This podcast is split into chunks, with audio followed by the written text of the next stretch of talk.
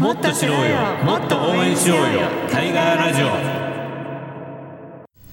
皆さんこんにちは。NPO 法人スリーキーズ代表理事の森山孝恵です、えー、タイガーラジオは社会的用語にテーマを絞った日本で唯一の番組です。もっと知ろうよもっと応援しようよをコンセプトに知ってるようで知らない社会的用語の現状と課題について分かりやすい言葉でお届けし児童養護施設などで暮らす子どもたちへの支援のあり方についてみんなで考えて発信していきたいと思います。そして今日も番組の心強い助っ人を来ていただいています。レギュラーコメンテーターの児童養護施設子どもの家施設長の早川聡さんです。今日もよろしくお願いします。はいよろしくお願いします。はい暑い日が続いてますけれども。本当に暑かったですね今年も、はい、夏休みはまだ続いてますか？子供たちはまだね続いてますけど私はとっくに終わりました。ありました？夏休み自ちょっといただきました。あ本当です三日間か四日間ぐらいですね。何してたんですか？その三日間は。まあ例年通り実家に帰って墓参りとあとこれも例年通りですけれどもあの前にいた施設のね出身の子と自分の息子連れて富士山に行ってきましたまだ登れる ですね。えでどういうこと？毎年続けてらっしゃいますよね、はい、もう全然行けますよまだ。えー、すごい。え今年も頂上まで登られたんですか、うん、あの今年ね台風が近づいてる時でね本当に雨が降ったり止んだりで大変だったんですけどね、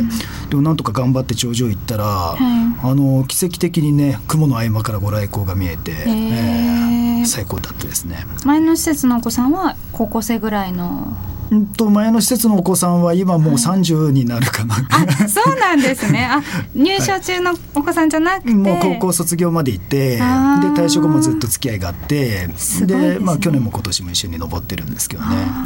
近況話し合ったりとか。そうですね。そうだったんですね、うん、てっきりあの若い子たちと行ってるのかとそうですね。前の施設ではあのもう毎年多い時には10人以上ね子供連れて富士山登ってたんで、はいはい、だから当時一緒に登ってた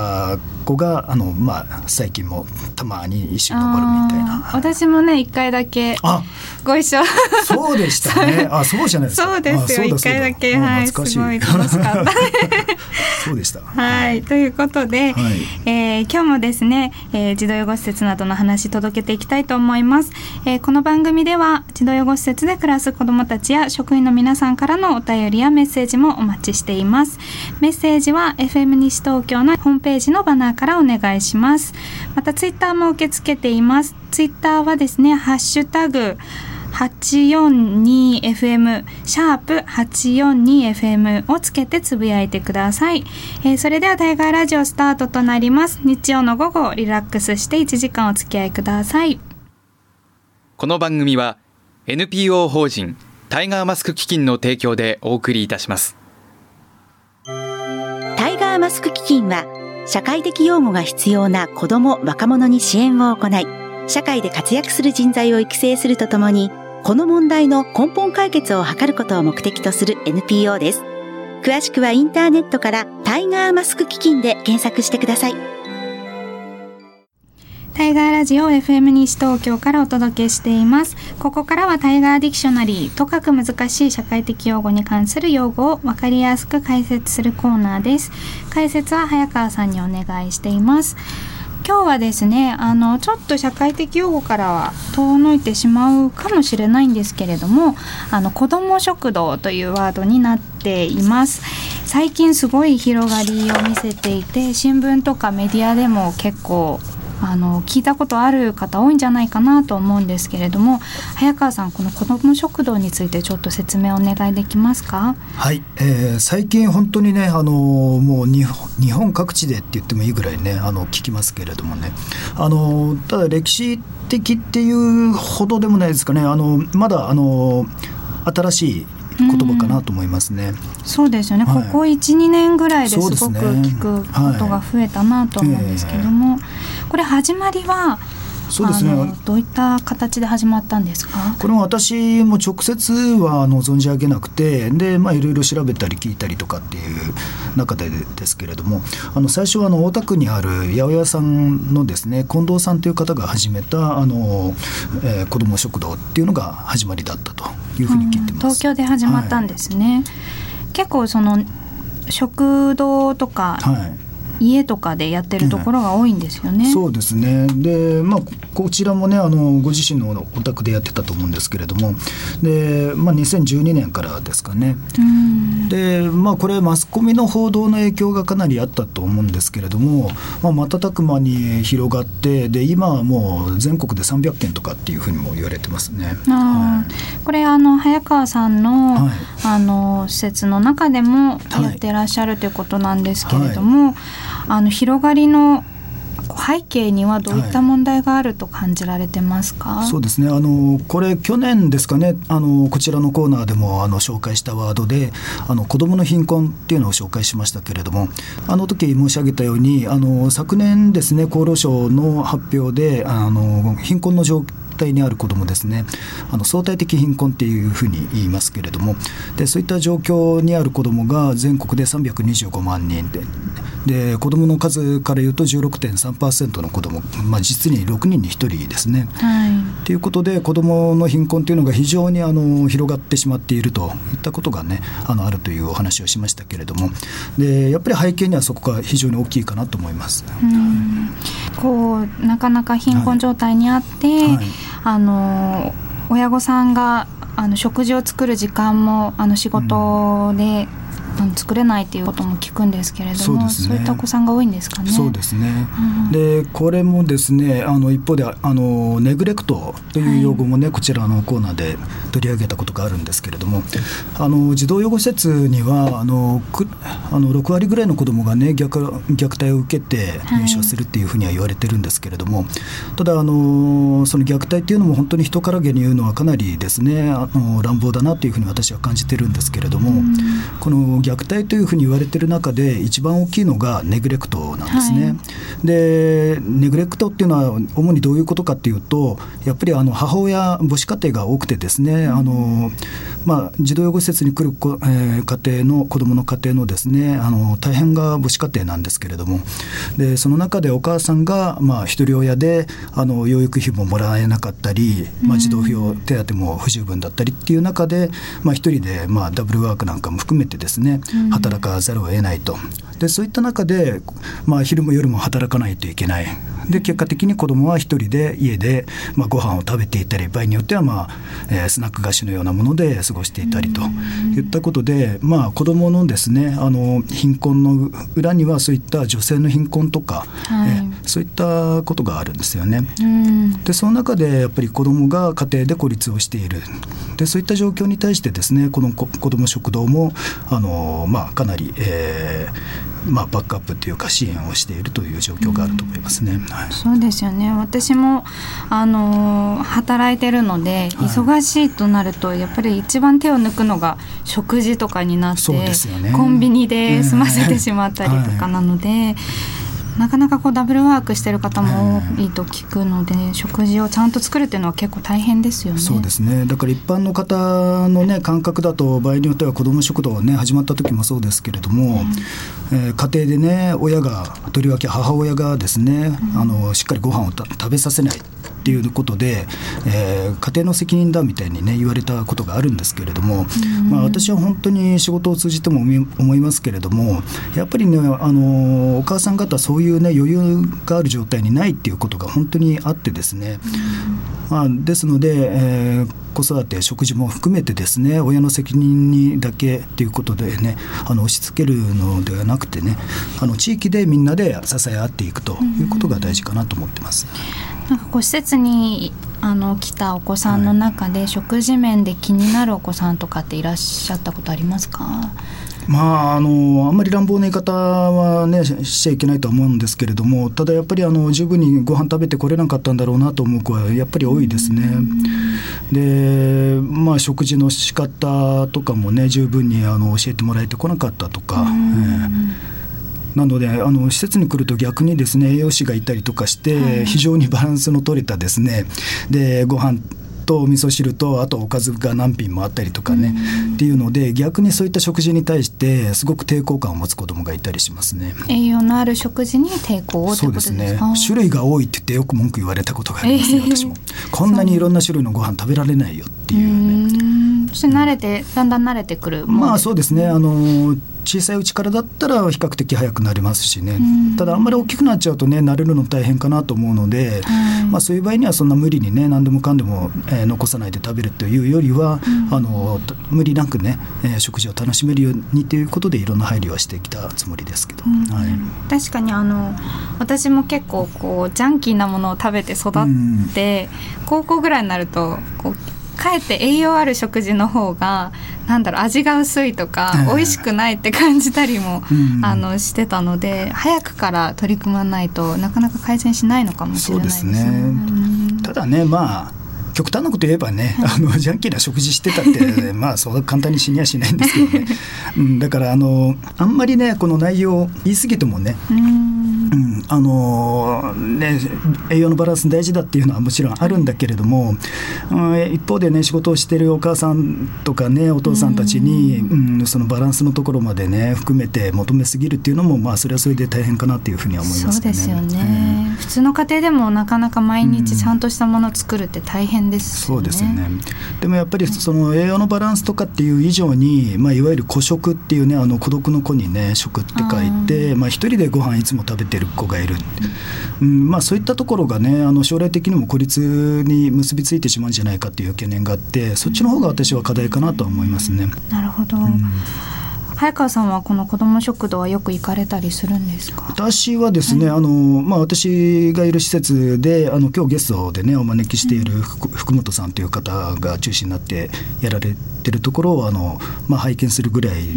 ですけれども、あのそうですね直接関わってはいませんけれどもただ私自身も非常に関心は持っていてあのそういった場をですね今後私どもの法人でも作っていきたいなというふうに考えていますが。はいこれはあの行政の方も結構力を入れているんですかね。そうですね、まあ、中にはね子ども食堂あのでき始めた時もあの大体のところが月に2回ぐらいの実施っていうことで、あるいはですねあの、まあ、無料でやってるところもありますけれども無料または定額ということで、まあ、場合によっては300円ぐらいの,、ね、あの料金をもらってるっていうところもあってで月2回程度で何になるんだとかね、子供からお金取るとは何事だっていうような批判の声も聞いたことがあるんですけれども、あそうなんはい、ないよりはねそうですね。全然いいですよね。だから私はあの内容どうこうってさっきのねあの食事の内容の話もそうですけれども、内容を問うよりもまずそういう実践があるっていうことで、でまあ、結果本当にねあのマスコミの力もありましたけれどもやっぱり社会に与えた影響が相当あるなと思っていて、でそういったことでですねあのまあ、この社会福祉に関連する制度っていつもそうなんですけれども制度が先にできてそそれで実践が始まったっていうことって本当になくて民間の先駆的な実践がいつも先にあってですねで後から行政が制度化して追っかけてくるというようなことがあったんですね。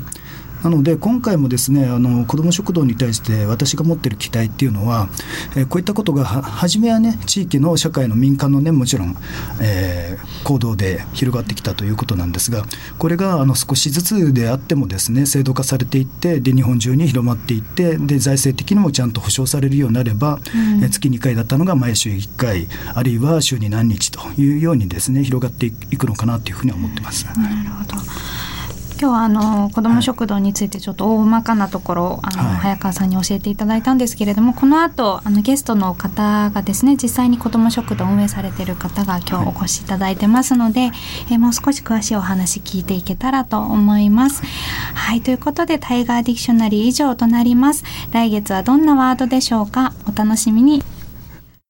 タイガーラジオ FM 西東京からお届けしています。ここからはタイガーマスクの友のコーナー。社会的養護について様々な思いを持って活動されている方々をゲストにお迎えするコーナーです。今月のゲストは清瀬市で、えー子どもの居場所事業やご飯の会を行っているお日様ネットワークで、えー代表されてます社会福祉士の福本真希さんです。えー早川さん、あのー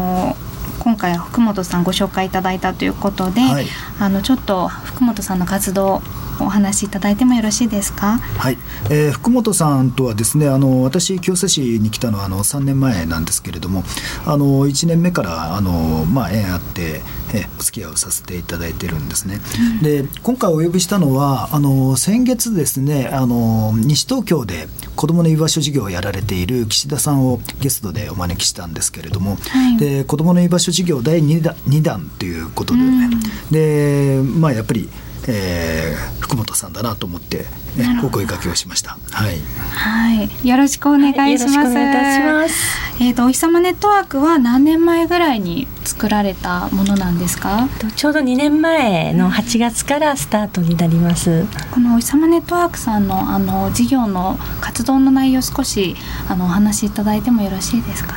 とそうですね2年前からあの清瀬市の、えー、集会所というところをお借りして、えー、夕方の4時から7時まで毎週1回だけなんですけども子どもたちに声をかけて、えー、おやつ作りやゲームやいろんな遊びをそこでやっています。で夕方の6時以降は勉強会ということで一室勉強するスペースということで勉強したい子は勉強もやっています。なるほどこれを立ち上げられた何かきっかけとかはあるんですかねあの、まあ、以前から子どもに関する取り組みを地域でやりたいなとは思ってたんですけども、まあ、一番どうしてもやりたいなと思ったのが自分の子育てを通じた経験の中であのこの子のことは何とかしたいなと思ったのが始まりですね。具体的にはあの上の子の同級生なんですけれどもちょうど小学校まで一緒に遊んでてで中学校には同じ中学には行ったんですけれども一人の子はだんだん学校に行かなくなったり、で、えー、もう一人の子は学校に行くんだけども保健室しか行けなくなったりっていう子が出てきました。でその子たちの背景を考えるとあの一人親だったりあのご両親があの育てることができなかったお子さんだったんですね。でその子たちが、まあ、今度は高校進学という段階になるんですけどもで高校にとりあえずいろんなタイプの高校には進学するんですが、えー、男の子の中には1年生の夏休みに退学しちゃうっていうお子さんも出てきました。で彼らのうちはみんなあの一人親家庭だったんですね。であの同級生のあのお友達なんかは、えー、やっぱりどうしても高校が続けられなくっていろんなあの厳しい環境の仕事に就かざるを得なかったりそういうような状況あるいは一人暮らしをもう10代で始めちゃうような子もいたんです。うそういうのを見てくるとあの同じように小学校まで遊んでた子たちが家庭の事情やまあ社会的な問題でのせいでこう進学の道が閉ざされるとか、まあ、そういう問題を何とかしたいなと思ったのが一番のあのきっかけですね。これはあのどういった場所であのに集まってもらうような形なんですか？居場所のえっ、とですね清瀬市の公共の施設なんですけれどもあの集会所という建物がちょうど私が住んでる町内にあるんですね。で小学校からすぐ近くなんです。でそこを、ね、あの有料なんです。それがちょっと頭痛いんですけども 有料なんですけれども借りれることができますので1週間1回借り切って、えー、そこであのボードゲームとかトランプとかを用意して、あと卓球とかもあるんですけどそれを用意して子どもたちが3355集まってきて好きなように遊んだり DS 持ち込んでも OK なので DS したい子は DS したり。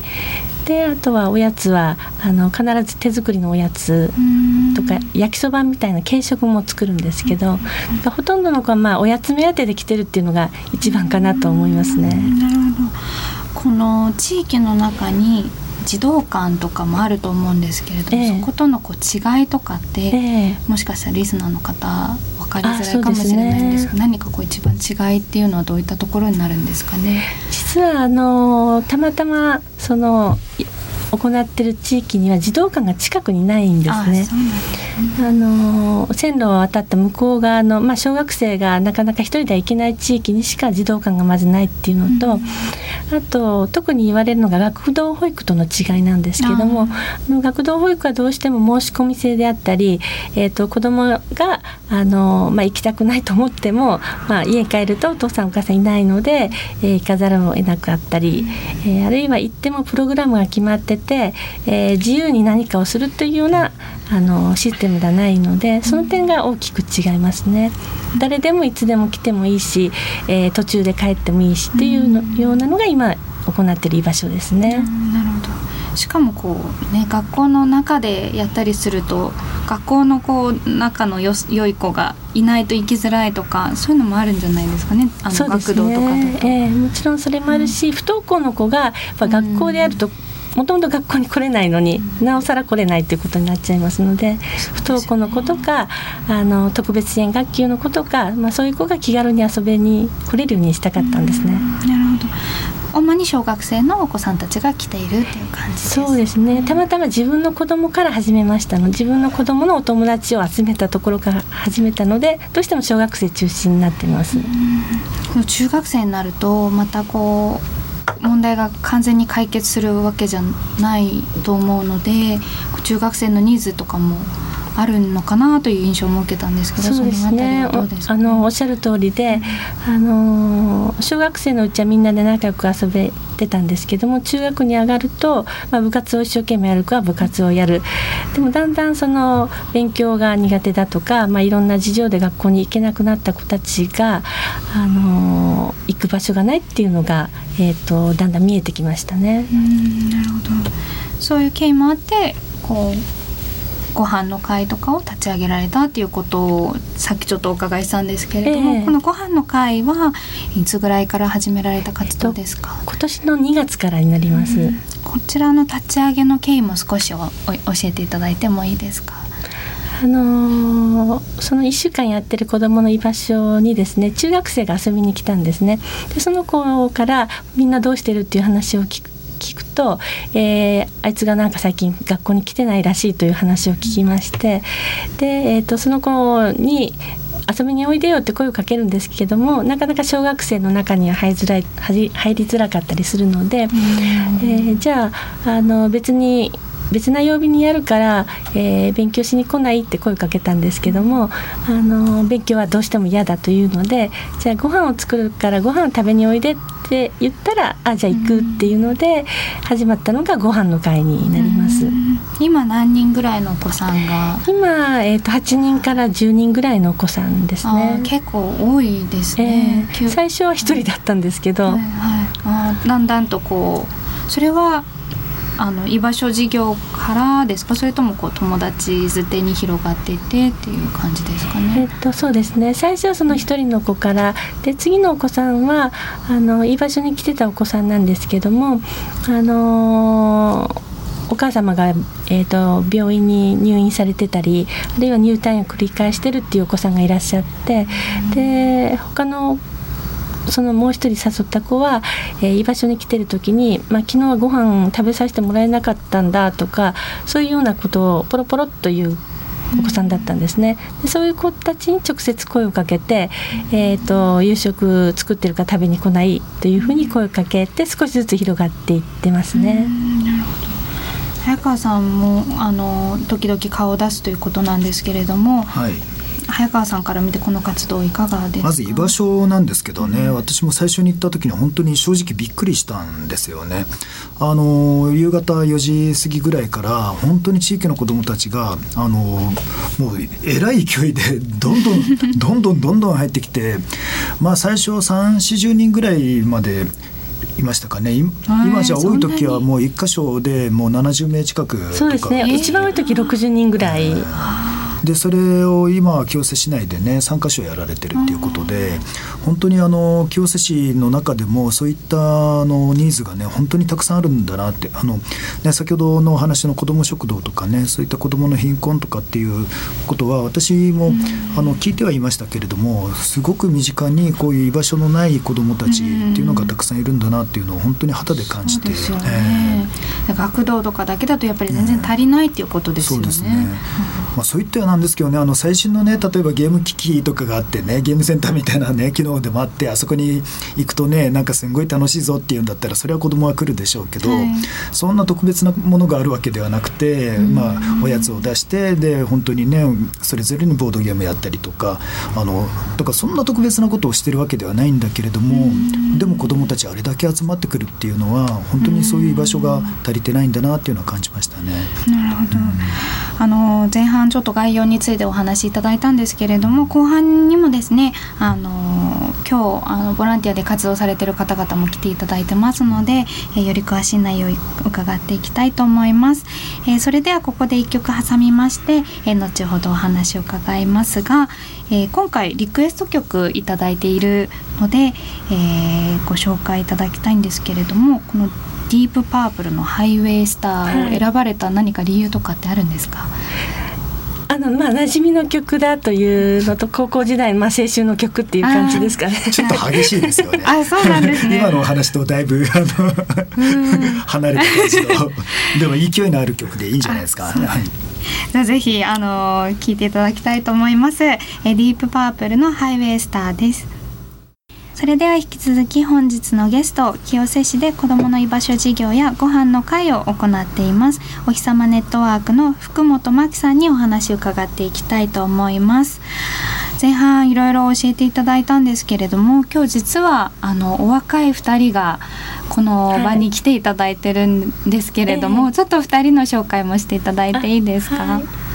えーと、それではまずあの男性の矢崎さんを紹介したいと思います。彼は彼と知り合ったのはあの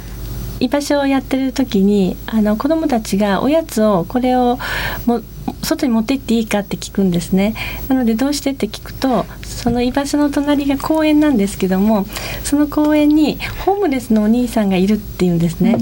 でえ本当に？っていうことで一緒についていくと19歳の若い男性がいてで話を聞くとあの住まいがなくて、えー、昨日はあのコンビニのトイレで寝たって言って、まあ、びっくりしてじゃあこれからどうするのっていう話をしたりしながらあのまた居場所においでよと声が誘ったりしてたんですね。でその彼から紹介してもらったのがあの矢崎君で彼もあのいろいろ厳しい環境の中であったんですけれども今はあのお仕事もあの定期的に行ってでご飯の会の方にもお手伝いに来てくれてるんですね。なるほどそうなんですね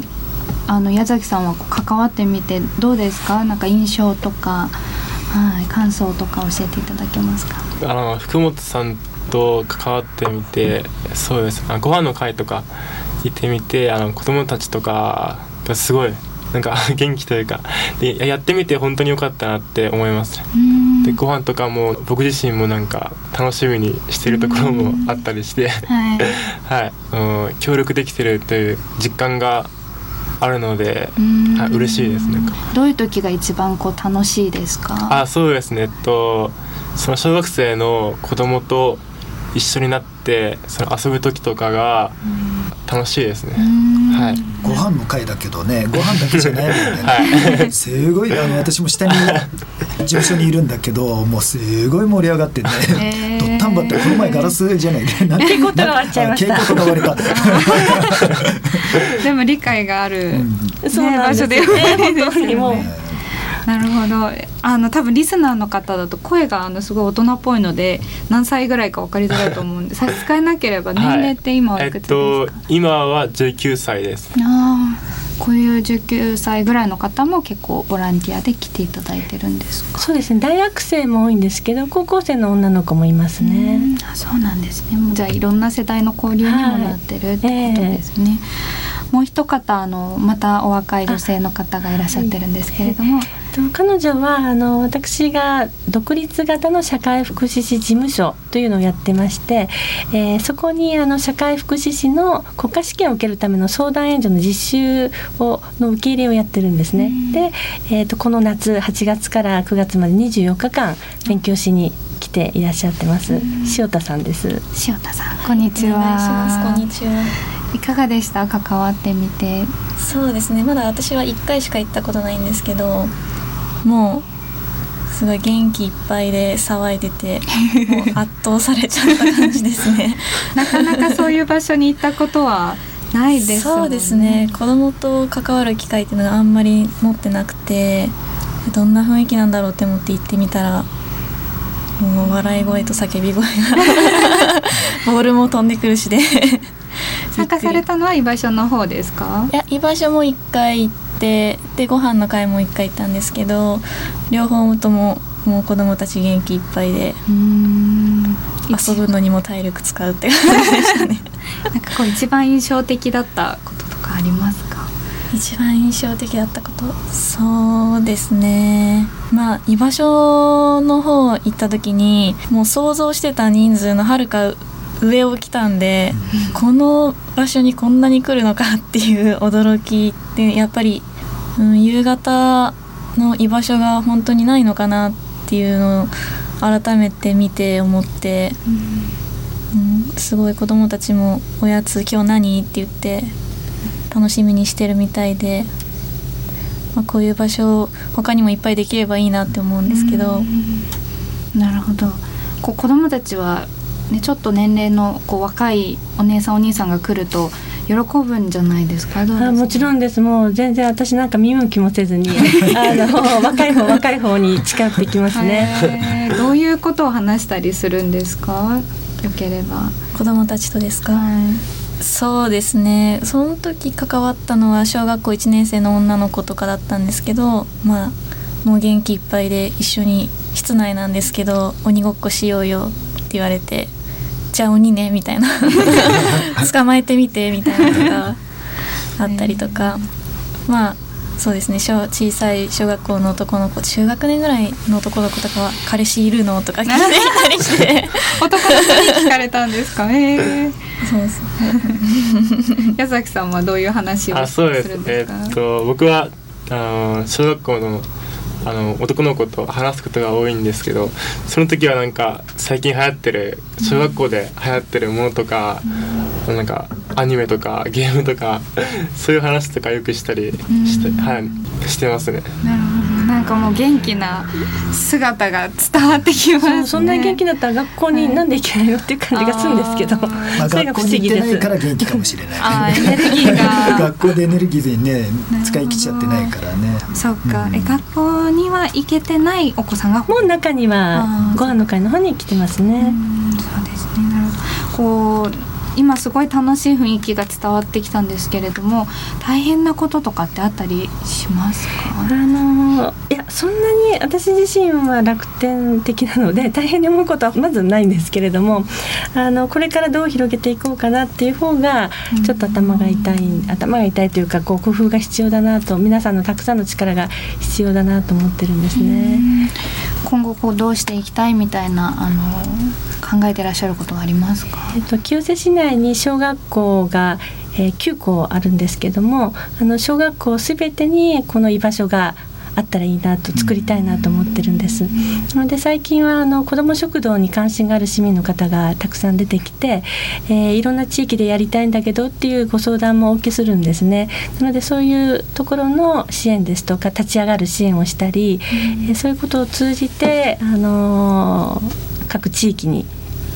作っていけたらいいなというのが感じてますね。福本さんがねこだわってらっしゃるのはあの再現可能っていうかね要するに自分たちだけが特別なことをするっていうことではなくてねどこの地域でもできることをやっていくんだっていうねことをお話しされてますよね。どうしても法律でやる、えーと、例えば児童手当にしてもそういうものっていうのは法律が変わるとなくなっちゃったりする可能性ありますね。もちろんこう拡充するっていう部分もあると思うんですけどもでもその地域の人たちが入れ始めるとあのえーと、やめられないというか 目の前に子供がいればやめられないしいつかはあの夏祭りのように定着していくと思うんですで一旦定着したら多分永続的に続くことができるのでなのであの地域の人たち自身がやるっていうことに意義があるんじゃないかなと思うんですね。そうですよね、えー、しかも何かやりたい人って今すごくたくさんいらっしゃいますね。すね。うん、でしかも目の前に本当に困ってるっていう状況の子どもがいれば知らん顔できないんじゃないかなと思うんでそれを伝えるっていうことが今あの誰かがやんなくちゃいけないなと思うんですけども。それをこう実現する上で今一番こう課題になってるものというか解決したいものって何かありますか？えっとですねあのまあ理解ですかね。地域の方に子どもの状況を理解していただくっていうことを関心がある方は関心があるんですけども関心がない方にどう理解していただくかっていうのが一番、えー、と悩ましいところですね。あと行政に対してもなんですけども。地域の方の関心が難しいというのは具体的に何か？多分ですね知らないというのが一番だと思うんですね。なので、えっとまあ、子ども食堂に関してはマスコミが動いてくださったり先進的にやってくださってるところがこうあのマスコミに出てねお話してくださるので、えー、よかったなと思うんですけども、まあ、子ども食堂だけではなくその居場所本当に遊ばせるというような、えー、必要性というのをあの理解していただく必要があるなとそれがちょっと伝えづらい部分ですね。このね居場所事業もねあの福本さんのところもねあの私もね伺って本当にこれはすごいなって思いましたけれどもあのやっぱりねなかなか行ってみないとわからないっていうねだからもし少しでも関心をね持たれてる方はねぜひ足を運んでもらってで感じてもらったらいいかなと思うんですね。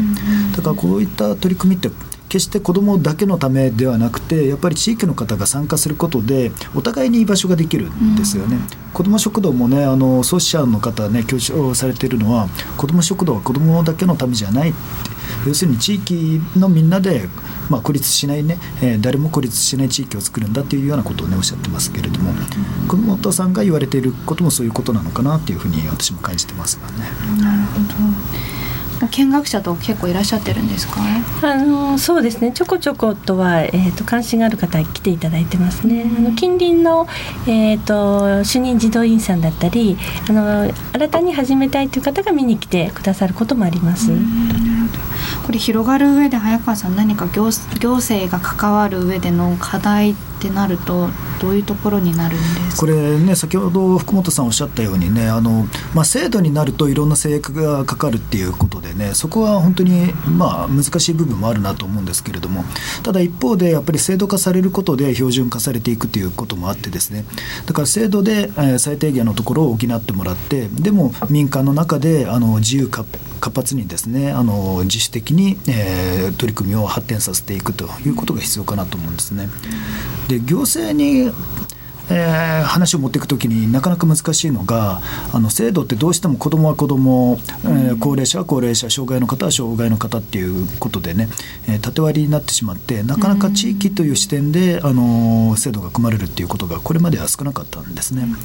だけどようやくですねこれ子ども食堂の効果もあったと思うんですけれどもあの各自治体だったり、まあ、東京都もそうなんですけれどもあの居場所事業ですか居場所創設事業ということであの予算化されるようですけれども、まあ、こういったところであの福本さんのような、ね、方も含めて、えー、ご活動が行政を動かしていくということはあの今後、えーまあ、あるんだろうなというふうには思ってますね。なるほどもうすでに行政の方とお話ししたりは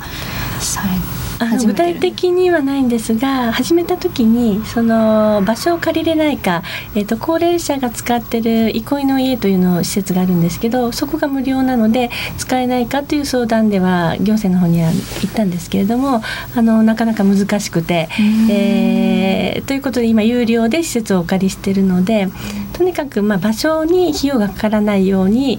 援助いただきたいなというのが希望ですね。その資金っていうのは今寄付とかで集めてらっしゃるんですか？と民間の助成金助成金で。ああなるほど。そういうのもね本当は無料でできれば広がりやすいですよね。他にあのリスナーの皆さんにこう手伝ってほしいこととかぜひこう PR したいことがもしあればあのせっかくなので、えー、はい、ありがとうございます。あのご飯の会の方ではあのお料理がえー、お料理だけならできるわっていう方がもしいらっしゃったらあのお料理のお手伝いに来ていただけると大変嬉しいですし、うん、居場所の方ではあの子どもと遊んでくださる学生さんだけではなくあのおやつ作りだけ来ていただいている方もいらっしゃるんですね。あの例えば、えーと、ゼリーだったりあるいは家でちょっと簡単なあの肉まんみたいなのを作ってきて持ってきてくださったり、まあ、何でもいいんですけれども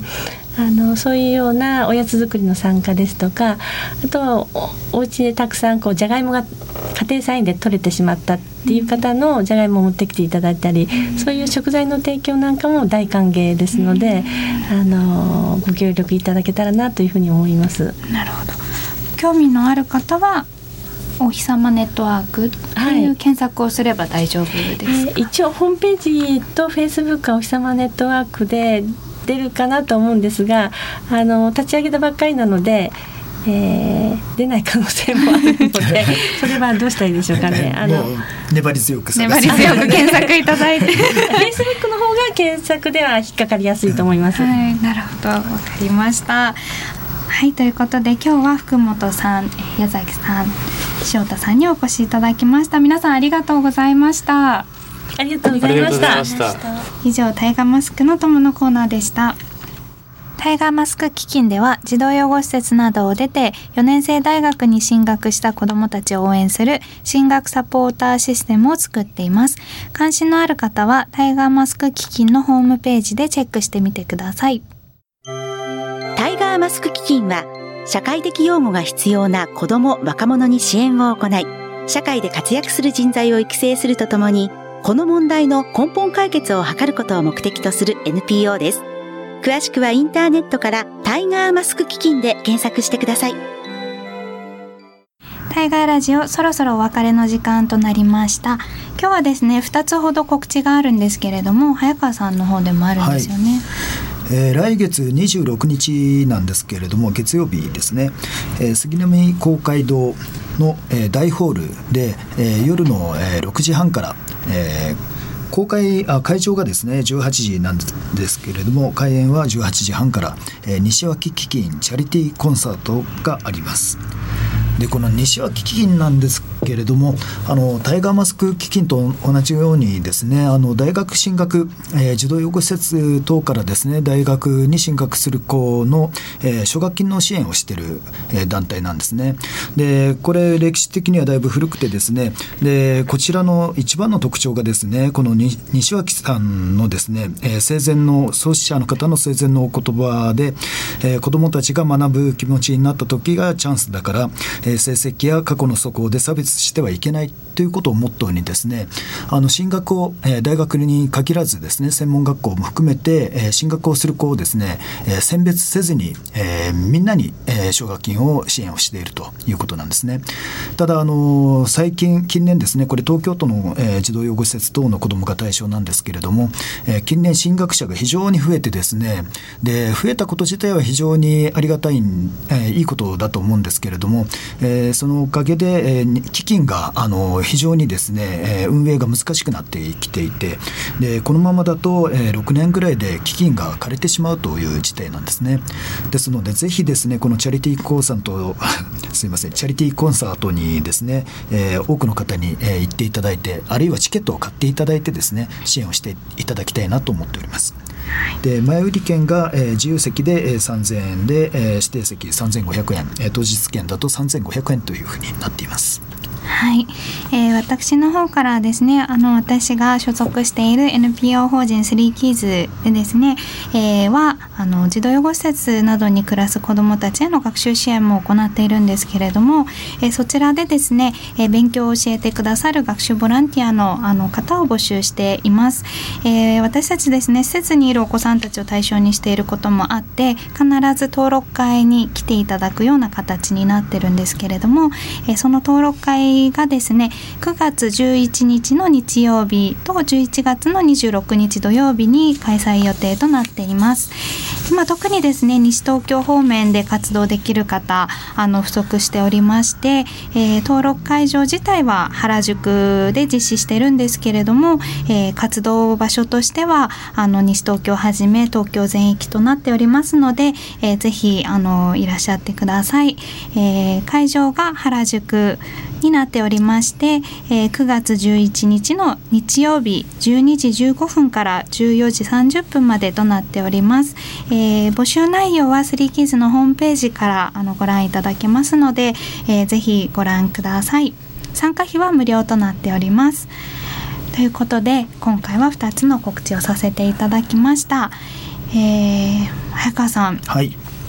今日は盛りだくさんでしたけれども、は、はいいい、かがでしたか？そうですね。あのどこまでねリスナーの皆さんに伝わったか分かりませんけれどもあの福本さんのね取り組み本当に私も身近で見ていて、えーあのもう熱い気持ちをですね分けていただいています、えーこういったね地域で子どもを支える取り組みがもっともっと広がるといいなと思います。はい、本当に今日は楽しい雰囲気が伝わって明るいラジオになったんじゃないかなと思っております。はい、ということでこのの番組ではリスナーの皆さんからのメッセージもお待ちしております。FM 西東京のホームページからリクエストメッセージのバナーをクリックして必要事項を入力して送信ください。e メールをご利用の方はメールアドレスは egao 笑顔ですね egao で数字で842アットマークウエスト東京 .co.jp です。番組のフェイスブックページもありますのでぜひいいねして見てみてください。